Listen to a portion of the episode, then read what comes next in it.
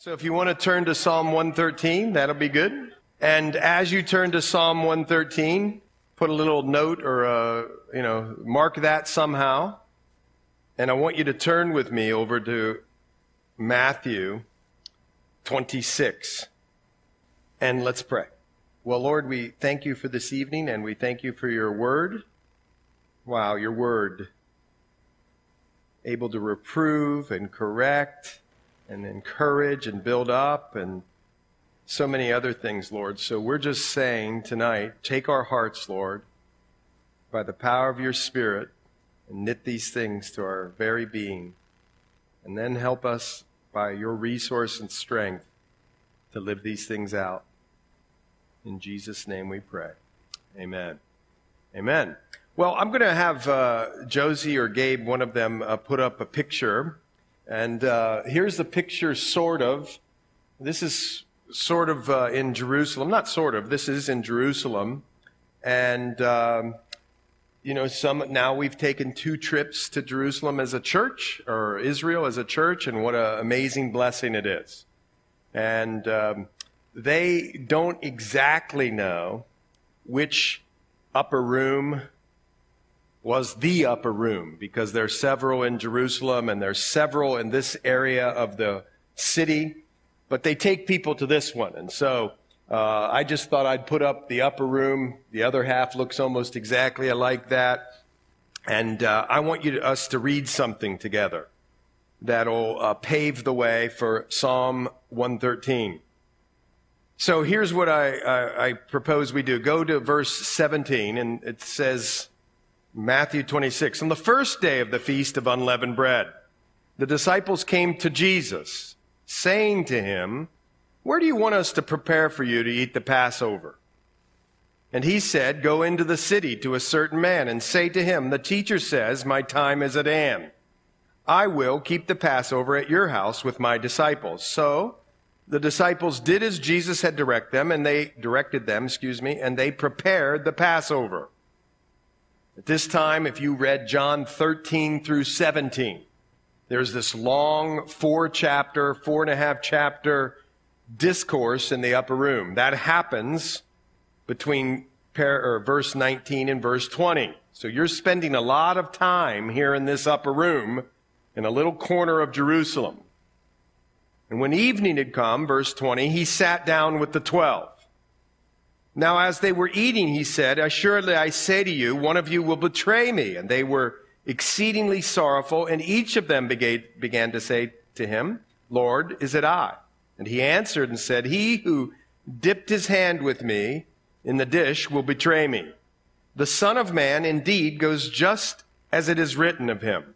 But woe to that man by whom the Son of Man is betrayed. It would have been good for that man if he had not been born. Then Judas, who was betraying him, answered and said, Rabbi, is it I? And he said to him, You've said it. Now, all I'm trying to point out is that's where it happened, or, or someplace very close to that. And it was very tense. And it was celebratory but sad. Betrayal but happy and joy. And all those things were all mixed together and they're eating and they're fellowshipping together, and uh, things are about ready to happen to Jesus, our Lord. And look in verse 26. And as they were eating, Jesus took bread, blessed, broke it, and gave it to the disciples and said, Take, eat, this is my body. Very familiar story to all of you, correct? Then he took the cup and gave thanks and gave it to them, saying, Drink from it, all of you, for this is my blood of the new covenant, which is shed for many for the remission of sins, a fancy way of saying forgiveness. But I say to you, I will not drink of this fruit of the vine from now on until that day when I drink it new with you in my Father's kingdom. And here's why I read you this whole thing. And when they had sung a hymn, folks, Jesus sang. And when they'd sung a hymn, they went out to the Mount of Olives. Now, I'm going to put up a little map, or they're going to put up a little map. And here is the upper room. and there is the Mount of Olives. And you're talking maybe, I don't know, a mile or something. You come around there and you can see it. And you see these, you see these walkway thingies? This is how they sort of got around. You know, they didn't go this way, they went this way. And this is Caiaphas's residence, probably, right there. And this is the way they walked. And when they walked, they sang. Isn't that fascinating? Put up the next slide, would you please? And this is what they walked on. They walked on these steps. And the only reason I'm telling you that is, well, there's a number of reasons, but one of the reasons is, is um, just sort of taking a side note. When we go to Israel, the first time that we went to Israel, we never got to see this. The second time, our guide took us here to Caiaphas's residence. And what's fascinating about Israel is when you go somewhere and they say, "Oh, you walked where Jesus walked." Well, maybe. Depends on what you mean. Most places where they say that, Jesus walked here, but you're walking on dirt that's piled up way up here. But that's not the case here. In this case, Jesus actually, that, this is one of the intact routes over to the Mount of Olives over here. You got it? And um, I'm showing you that because here Jesus is. He comes out of the upper room right around Caiaphas's house, and he, dry, he walks and he's walking with his uh, disciples, and guess what they're doing? One of the things they're doing is they're singing. Because at the Passover, at the Passover, you would sing the Psalms that we're about ready to read. So when you read what we're about ready to read, you're reading what our Lord and Savior was singing and thinking about, watch, just hours before he was crucified. So when we get to Psalm 113, turn there. These are called the Hallel Psalms, and even these first couple are called the Egyptian Hallel Psalms because they're thinking about their exodus out of Egypt. And Hallel means praise. Praise. These are those Psalms. These are the ones that our Lord and Savior would sing during the Passover. Not just him, all of the Jews, but he was included in this, right? So let's read it. Praise the Lord. Praise all servants of the Lord. Praise the name of the Lord. Blessed be the name of the Lord from this time forth and forevermore. From the rising of the sun to its going down, the Lord's name is to be praised. Our Lord is singing this. His glory above the heavens. Who is like the Lord our God, who dwells on high, who humbles himself can you imagine Jesus singing this one, this verse right here? Who humbles himself to behold the things that are in the heavens and the earth. He raises the poor out of the dust and lifts the needy out of the ash heap. Anybody ever felt like they were in the ash heap? That he may seat him or her with princes with the princes of his people. He grants the barren woman a home like a joyful mother of children. Praise the Lord. now, I've been twice, and um, the second time we went, almost every day was gray and overcast, and it was really very cold. It was the coldest March in 60 or 70 years. It was really cold. in the 30s and the 40s sometimes, and uh, that's rare. But the first time we went, um, it was really very sunny and beautiful and always sunny and uh, clear. And one of the striking things about being in Jerusalem, the city, is all the buildings in the old city are made out of what many call Jerusalem stone, uh, this stone that's grayish or sandy color and all of that. And uh, the reason I'm telling you that is uh, my favorite time that I've been in there is the time of uh, dusk, when the shadows are long and the golden sun is hitting those stones. And I can just imagine, can't you? The Lord coming out of there, been a beautiful night, and He's coming, and now here He's walking down those paths and the group begins to sing this song. Just praising the Lord. No reason, you see. There's no reason associated with the beginning. That's been the beginning of two or three Psalms before it. Just praise the Lord. In fact, I think Olivia's last song there kind of just told us to praise the Lord for his beautiness or be- beautifulness and or his beauty sorry and uh, just his holiness. Just praise the lord. He's worthy to be praised. And then he goes on and he says praise o servants of the lord. If god is worthy to be praised just because of who he is and he is i want you to consider this. People who serve as a servant of the Lord, know that in leaps and bounds. And why would I say that?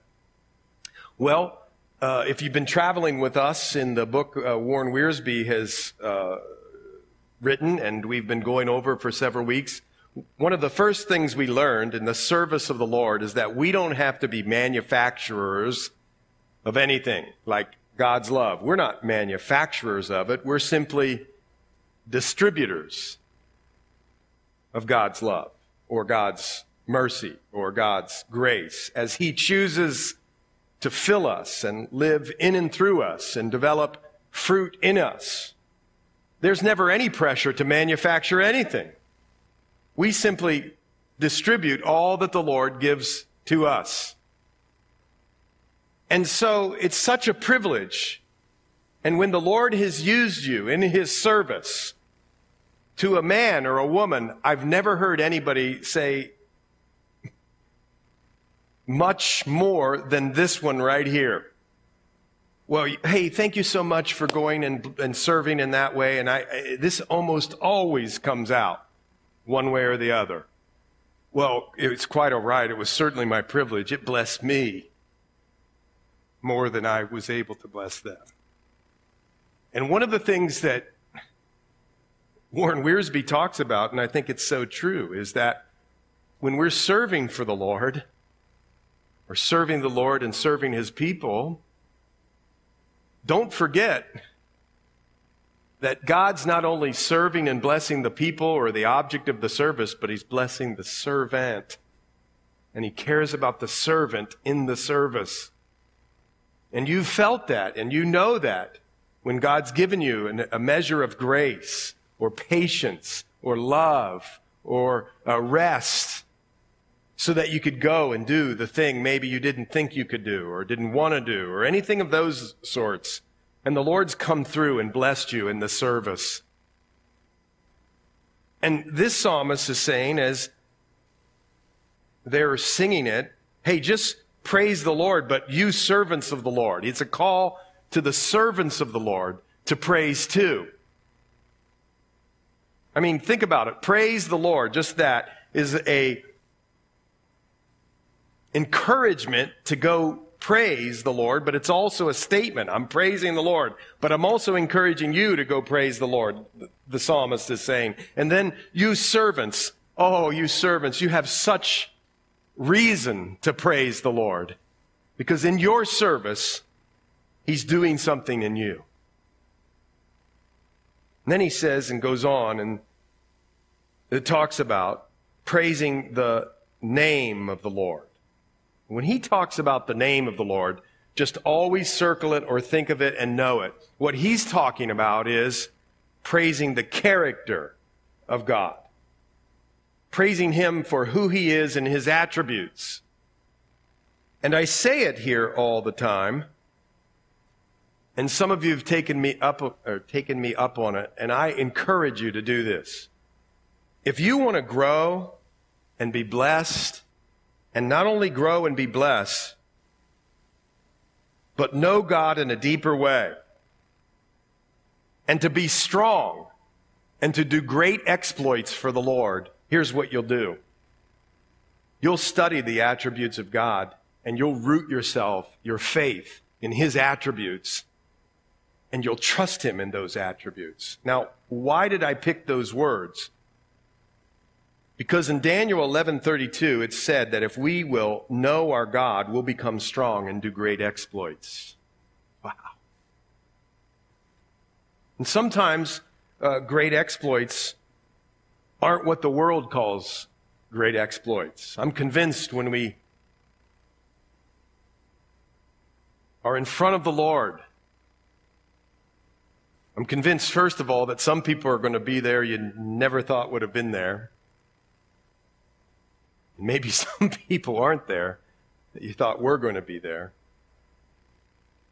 But if we ever had a, a chance to watch and be an observer at the Bema Seat judgment, where God gives us rewards and crowns and evaluates our motives and things like that, I think we're going to be shocked at what God values versus what we value. The Lord's going to look down at that person who is faithful every morning to be on their knees in prayer, praising Him and loving on Him and be and blessing Him, and then standing in the gap and being a watchman early in the morning and day by day and late at night for people who need lifted up before the Lord, and even people who are ungrateful or unloving. I'm convinced that people who do things in secret and who don't tell anybody and don't need the applause of Instagram or Facebook or anything, who just do things quietly to serve the sick and the lost and the oppressed and the widows and the orphans. The reason I think people do that and commit to it and stay with it and can be that way in humility and it's because they know God in a deep and powerful way. And that's enough for them. By the way, it's more than enough.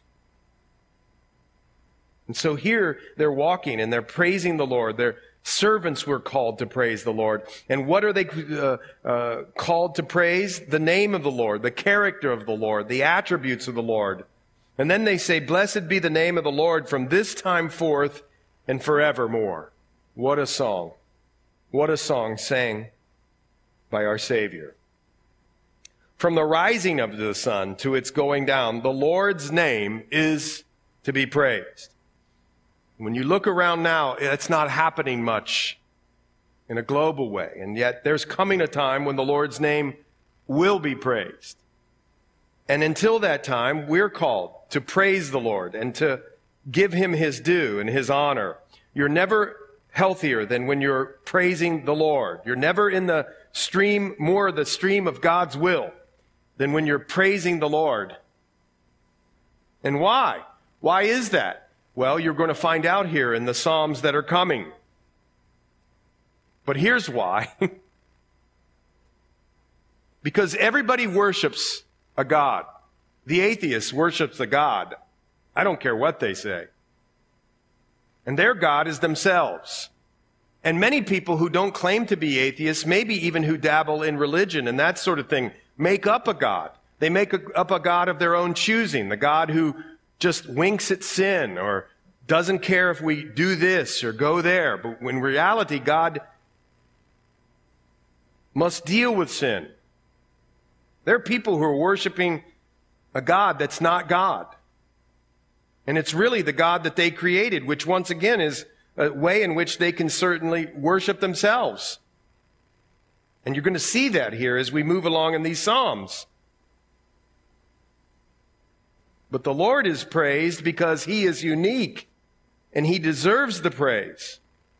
And because of that, from the morning till the night, all day, every day, in an attitude of praise. And the reason is look, watch this. Because you become what you worship, or more important, who you worship. Why is it important to praise? Because you and I become what we worship. If we create our own gods, if we say we're an atheist, we're really worshiping ourselves. We might create, uh, worship nature. We might worship uh, money or whatever. We become like the thing that we worship. But the funny or the great part is we can become more and more Christ-like. And one of the ways he does that is through our praise. When do you feel most loved? I bet you it's when you're crying out to the Lord as one of those top five. And you're praising and worshiping Him and just real purity and no agenda, just crying out to the Lord wherever that may be, here or at home or in your car or whatever. We become what we worship. And here, the Lord's name is to be praised, just his character, his, his beauty, his glory above the heavens. Uh, his, the Lord is high above all nations, and his glory is above the heavens. Sorry about that. This is a big God. The one true and living God is not a God that is made out of uh, little figurines or wood or stone, who's here on earth. This is one who's high above all the nations and above even the heavens. And saying then, Who is like the Lord our God who dwells on high? Uh, Derek Kidner, in his commentary on the Psalms, says this about praising the name of the Lord. There is a point in specifying the Lord's servants and his name. Since worship to be accept, acceptable must be more than flattery. Did you catch that? Worship to be acceptable must be more than flattery and more than guesswork. It is the loving homage, listen to this, of the committed to the revealed.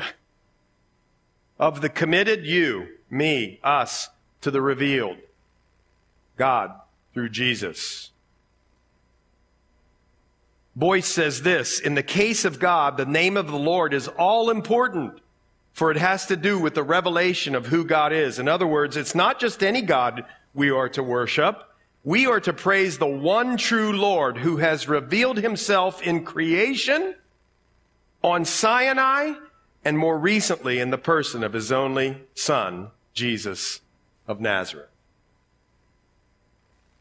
You're on the right track when you're praising him. Look at this verse who humbles himself to behold the things that are in heavens and in the earth. You see, this is staggering to the ancient mind. We might just say, oh, okay, well, that's a pretty cool thing. But to the ancient mind, none of their gods would condescend to the level of the human. I mean, this is the grace here that's captivating. This is what captivates our awe and wonder. It's his willingness to step down here and to pay attention to us in empathy and sympathy. As a man, as a human, it's almost too hard to believe. I mean, Andrew McLaren said this God's loftiness can never be adequately measured. God's loftiness could never be adequately measured unless his condesc- condescension, sorry, is taken into account and his condescension never sufficiently wondered at unless his loftiness is felt. Oh my. He has to stoop low to see not only the earth, but also the heavens one writer writes, and yet at the same time, watch this, he cares for the lowly. I mean, this is big stuff here, so big it blows your mind. And look what it ends with. He grants the barren woman a home like a joyful mother of children. That God, our God, who's big and you sometimes can think to yourself, oh yeah, God so loved the world. So he loves this big blob of people, millions and millions of people. That's a catchy tune. blobs and blobs of people, some people can say, but look at this. He loves just the one. A woman who was having a hard time. And he comes and blesses her in a compassionate way. He humbles himself Uh, to behold the things that are in the heavens and the earth. It's condensation, condescension, and it's hard to grasp it until you understand how high he is. He raises the poor out of the dust. Now, this is fascinating. The psalmist knows the Bible because that is taken straight from 1 Samuel 2 8 in the song of Hannah and Samuel. He raises the poor out of the dust and lifts the needy out of the ash heap. In fact, this song of Hannah was repeated in the song of Mary. And it's here in verse 7. He raises the poor out of the dust and he lifts the needy out of the ash heap, which is where all the alienated, unwanted,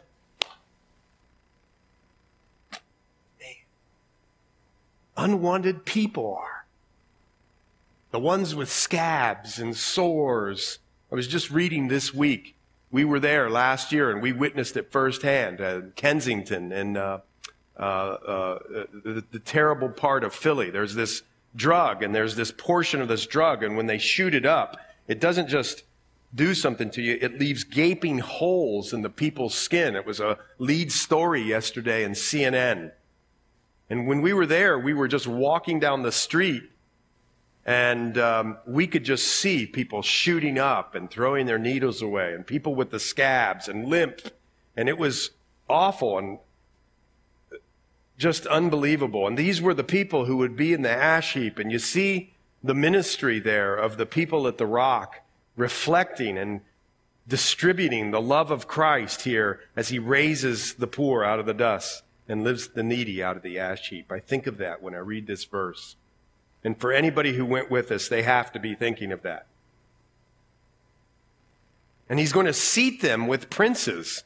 Can you imagine being taken out of there and being seated with princes. Well, do, do something with me. Turn to Ephesians chapter 2. This is what our Lord does for people. And I want you to know something. Never be ashamed of the gospel. For it's the power of God unto salvation. Listen, listen. You know what everybody needs? It's the gospel.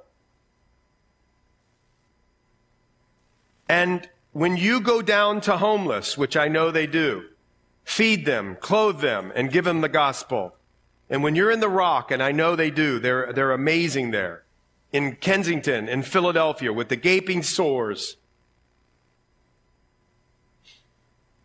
The gospel. Listen to what the Lord can do. And you, he made alive. Verse 1 who were dead if you're sitting here and you're a born again, spirit filled Christian, this is what happened to you. You were dead. You might have thought you were a great moral person, but your sins weren't forgiven. You were dead in your trespasses and sins, in which you once walked according to the course of this world, according to the prince of the power of the air, the spirit who now works in the sons of disobedience, among whom also we all once conducted ourselves. You better not be too cocky and too uh, spiritually superior when you become a Christian. Watch it. That's what you were. And only by the grace of God have you come out of that. Or have I come out of that? Because we conducted ourselves in the lusts of our flesh, fulfilling the desires of the flesh and of the mind, and were by nature children of wrath. Oh my. Children of wrath. Just as the others. But God, praise the Lord, who is rich in mercy because of his great love with which he loved us. Do you feel it? Do you know it? Some people have a problem receiving love. If you do, just go to Jesus.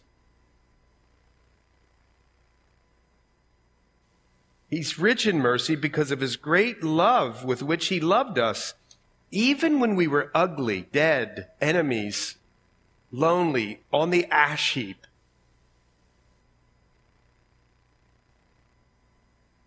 In trespasses, he made us alive together with Christ. Oh, wow. Praise the Lord.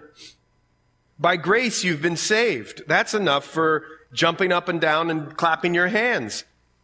It's better than a Super Bowl. It's better than all that stuff. This is it. And raised us up together and made us sit together in the heavenly places in Christ Jesus. Watch. Look how big the plan is for your life. You think your plan is just to do this tomorrow or do that tomorrow or to fix this or to fix that? Well, in the ages to come, He's going to show you the exceeding riches of His grace and His kindness towards us in Christ Jesus. For by grace you've been saved through faith, not of yourselves, it's the gift of God, not of works, lest anyone should boast.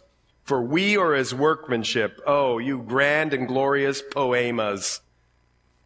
Your poems, created in Christ Jesus for good works, which God prepared beforehand that we should walk in them. Look, he raises the poor out of the dust. You see it now? And he lifts the needy out of the ash heap. People need the gospel, folks. That we'd be seated with princes, oh my, on a throne. With the princes of a people, I'm back to Psalm now. He grants the barren woman a home like a joyful mother of children. Our Lord sang this song as he was walking to the Garden of Gethsemane, the Mount of Olives. He sings this one next with his followers when Israel, Psalm 114, went out of Egypt, the house of Jacob from a people of strange language. Now, that was under the old covenant the greatest or one of the great acts of redemption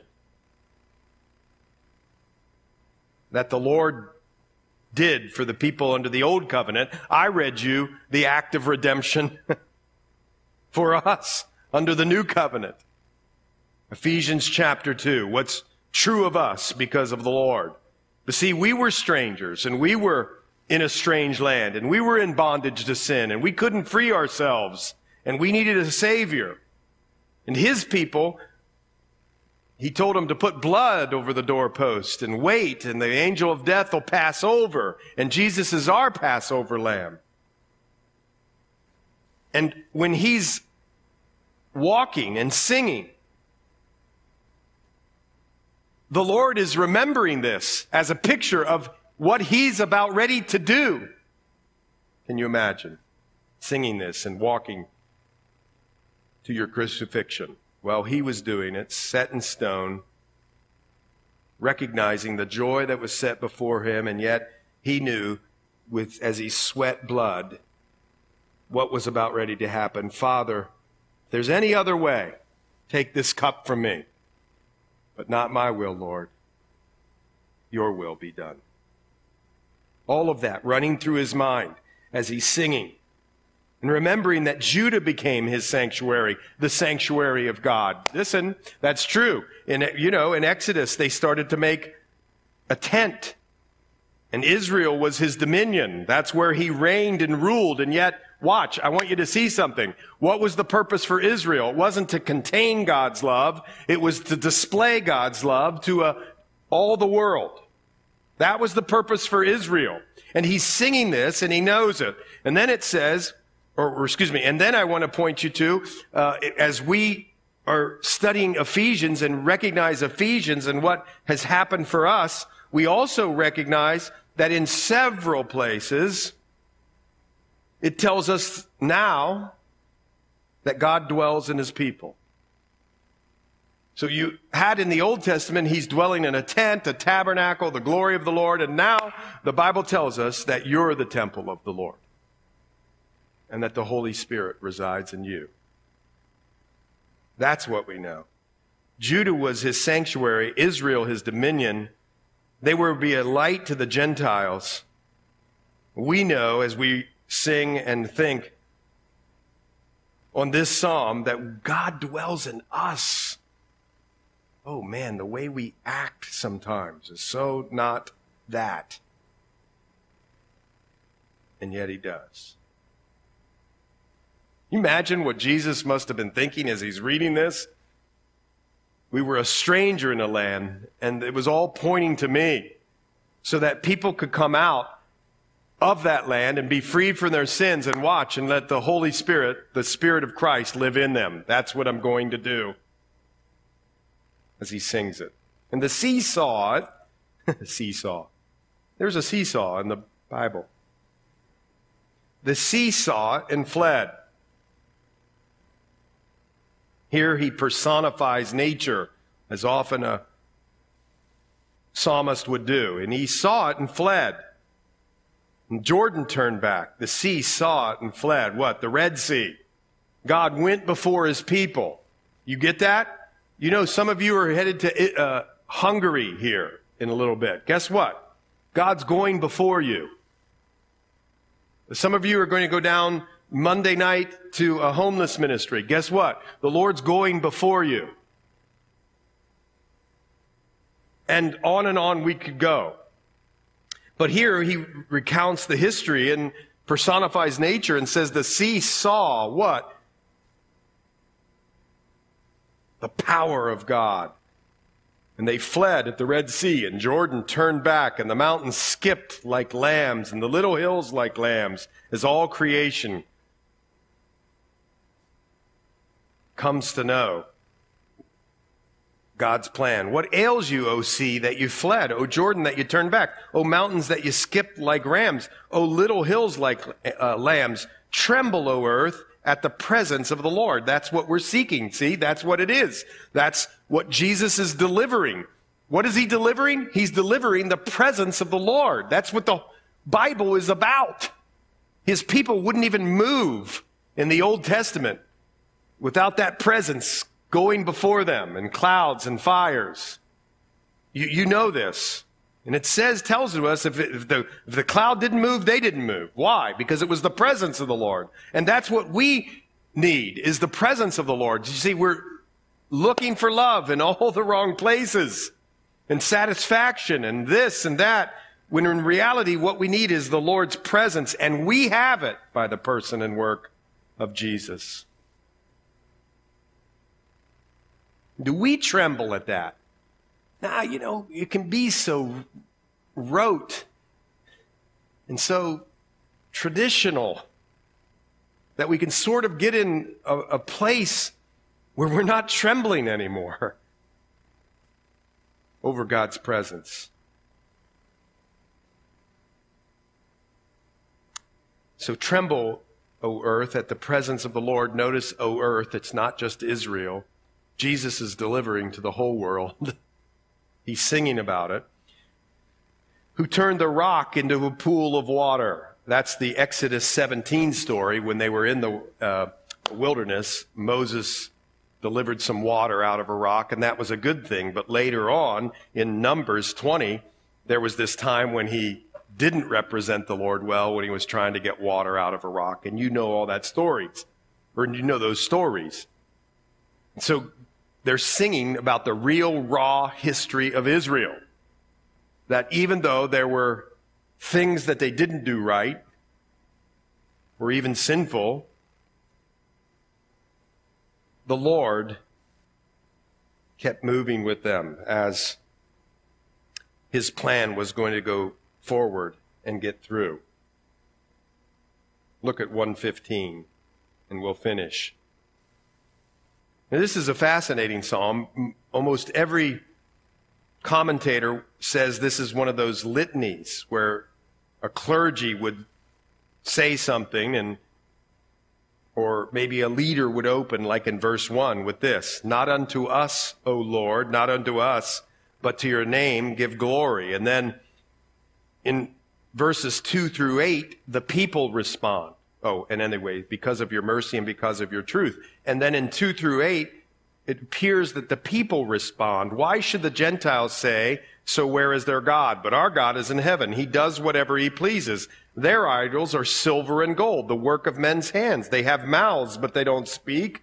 Eyes they have, but they don't see. They have ears, but they don't hear.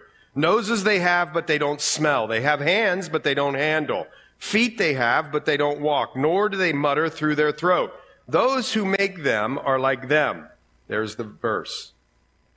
What you worship and make, you become. So is everyone who trusts in them.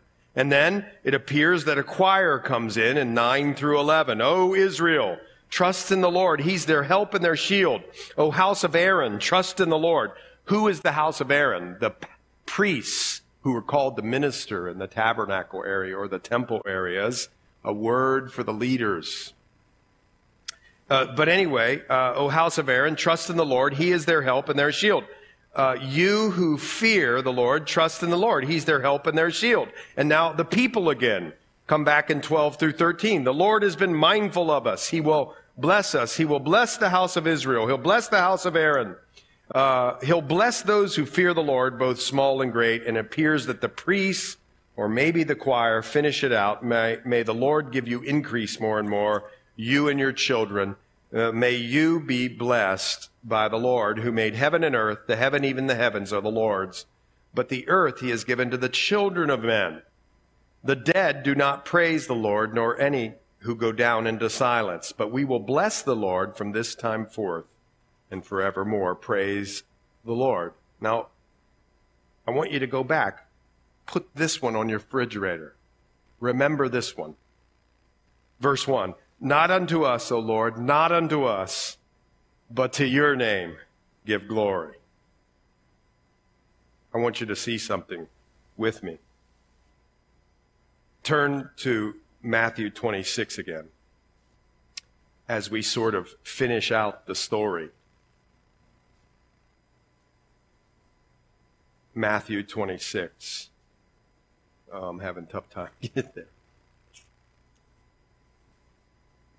As we sort of finish out the story, they had sung a hymn and they went out to the Mount of Olives. That's verse 30 of 26. Then Jesus said to them, All of you are going to be made to stumble because of me this night. For it is written, I'll strike the shepherd and the sheep of the flock will be scattered. But after I have been raised, I will go before you to Galilee. Peter answered and said to him, Hey, I can just imagine slamming his fist down. Hey, even if all are made to stumble, Jesus, because of you, I'll never be made to stumble. Watch making such all encompassing statements. And Jesus said to him, Assuredly, I say to you that this night before the rooster crows, you're going to deny me three times. And Peter said, Even if I have to die with you, I will not deny you. And so said all the disciples. Man, Peter gets a bad rap, doesn't he? Watch, watch this. Then Jesus came with them to a place called Gethsemane and said to the disciples, Sit here while I go and pray over there. And he took with him Peter and the two sons of Zebedee, James and John, and he began to be sorrowful and deeply distressed. Then he said to him, My soul is exceedingly sorrowful, even to death. Stay here and watch to, with me. And he went a little farther and fell on his face and prayed, saying, Oh, my father, if it's possible, let this cup pass from me. I just said this, but I want you to see it. Nevertheless, not as I will, but as you will. Now flip back to Psalm 115. Can you imagine Jesus getting close to the Garden of Gethsemane, singing these hymns, and he sings this Not unto us, O Lord, not unto us, but to your name give glory.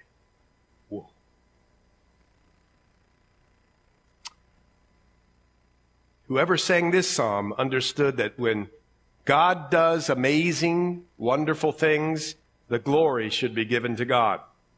Not to God's people, listen, even if they are in some sense active in the work. The glory should go unto God and to his holy name. One commentator says this, I love this. This is the godly man or godly woman's motto and his daily or her daily practice. What? Not unto us, O Lord, not unto us, but to your name give glory. Why? Because as G. Campbell Morgan says, not first for the welfare of the people does the psalmist care. What he cares about is the vindication of his God. Now watch. This is a deep note and all too rare in our music. We are ever in danger of putting the welfare of man before the glory of God. G. Campbell Morgan. And so, not unto us, O Lord, not unto us. We're a people who live and are happy in obscurity. Do you get that? We're a people who honor the Lord and give him the glory for the things that he's done. Why? Because Christ lives in us. And you saw at the climax of all history when his life was on the line, not my will, but yours be done, Lord. And he laid down his life.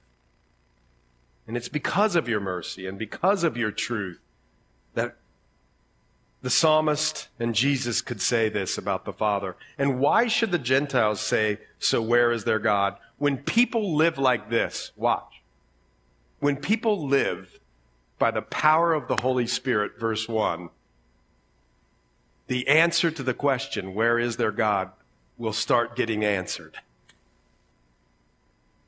And when we just talk about it and put everything out and do everything on Facebook and all those sorts of things, that's just phony falseness. it's just nothing. It's like cotton candy. But when you live like this, giving glory to the Lord, not caring about anything but His acceptance, the Gentiles will say, Oh, there's their God. Right there. And he goes on and he describes what idols look like. They're silver and gold. And this was a problem in Israel's life. Remember, this was their besetting sin. This was the thing that brought them into exile, along with not keeping the, uh, uh, the Sabbaths and all that sort of thing, and the year of Jubilee and all that sort of thing. But after Babylon, it seemed like they never really had much more problem with that. But so in here, in this psalm, we see what an idol is like, and and I mean it's it's just silly. They don't. You can put a mouth on an idol, but there's nothing that's coming out. They have eyes, but they don't see anything. They have ears, but can't hear. Noses can't smell. Hands, but they can't feel or touch or, or do anything. And feet, but they can't even walk, nor, nor can anything really come out of any throat and those that make them are like them. You see what you see the it's like the punchline. And before you start pointing the fingers at idols up on a counter or a, a mantle or something, be careful because there's idols in our lives. And the Lord just wants to get rid of those things and make Him at the top of our affections. Lord, wouldn't you say in 2020, or, or, excuse me, people, wouldn't you say in 2023 that one of our great prayers would be, Lord, just make a single minded people, not double minded. Trust in the Lord, Israel, or trust in the Lord, Israel. He's their help. And then, O house of Aaron, trust in the Lord. And see, that's amazing because I think what he's saying there is leaders, be nearest to him. Trust Him. Lead the people in your trust. Have them see that you're trusting and not doubting, and lead the way in what Spurgeon calls holy confidence. Because He's the help and their shield. He'll fight things off. You who fear the Lord, trust in the Lord. He's our help and our shield. And the people come back and say, Oh, yes, but we will be blessed. The house of Israel will be blessed. And what were they, why were they saying that with confidence? Because the Lord told them in Leviticus and Deuteronomy with the blessings and curses of the law. And He set it out for them, including things like rain and stuff like that. And so they had confidence in the promises of God here. And that's what we're to be. That's where we're to walk so that the Lord will give us increase. I want you to see something, though. Down here in verse 17, it says, The dead don't praise the Lord. Why is that? Because those who worship dead idols die.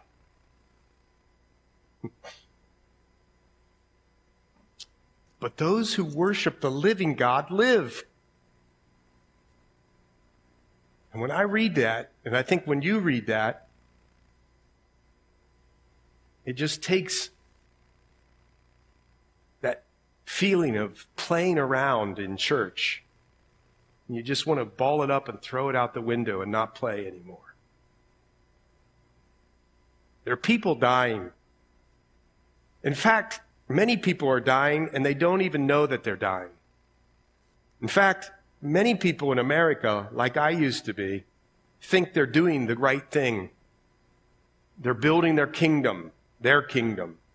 They're building their nest egg and they're counting on it, and it becomes their idol. And all the while, they're giving away eternal life. So as we wrap up, I just want you to remember our Lord sang these songs. He was marching here and singing those. Must have known, of course he knew, and know what was coming, and, and yet all of this is pointing towards him. Powerful. Let's pray.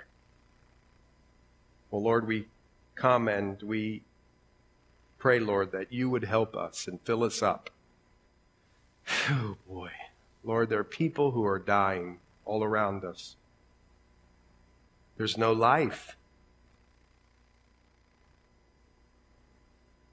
They, like we used to, worshiping dead things. And if they don't have the gospel, will die in their sins. And so, Lord, I pray that you would prepare hearts as you go before for each one of the people here who are listening here tonight. I pray wherever they go this week, tomorrow, tonight, that you'd prepare the hearts of the people who they're going to encounter. And I pray, Lord, you'd give them boldness and confidence in you as you fill them up to share the love and light of Christ with a world that's on the trash heap. In Jesus' name we pray.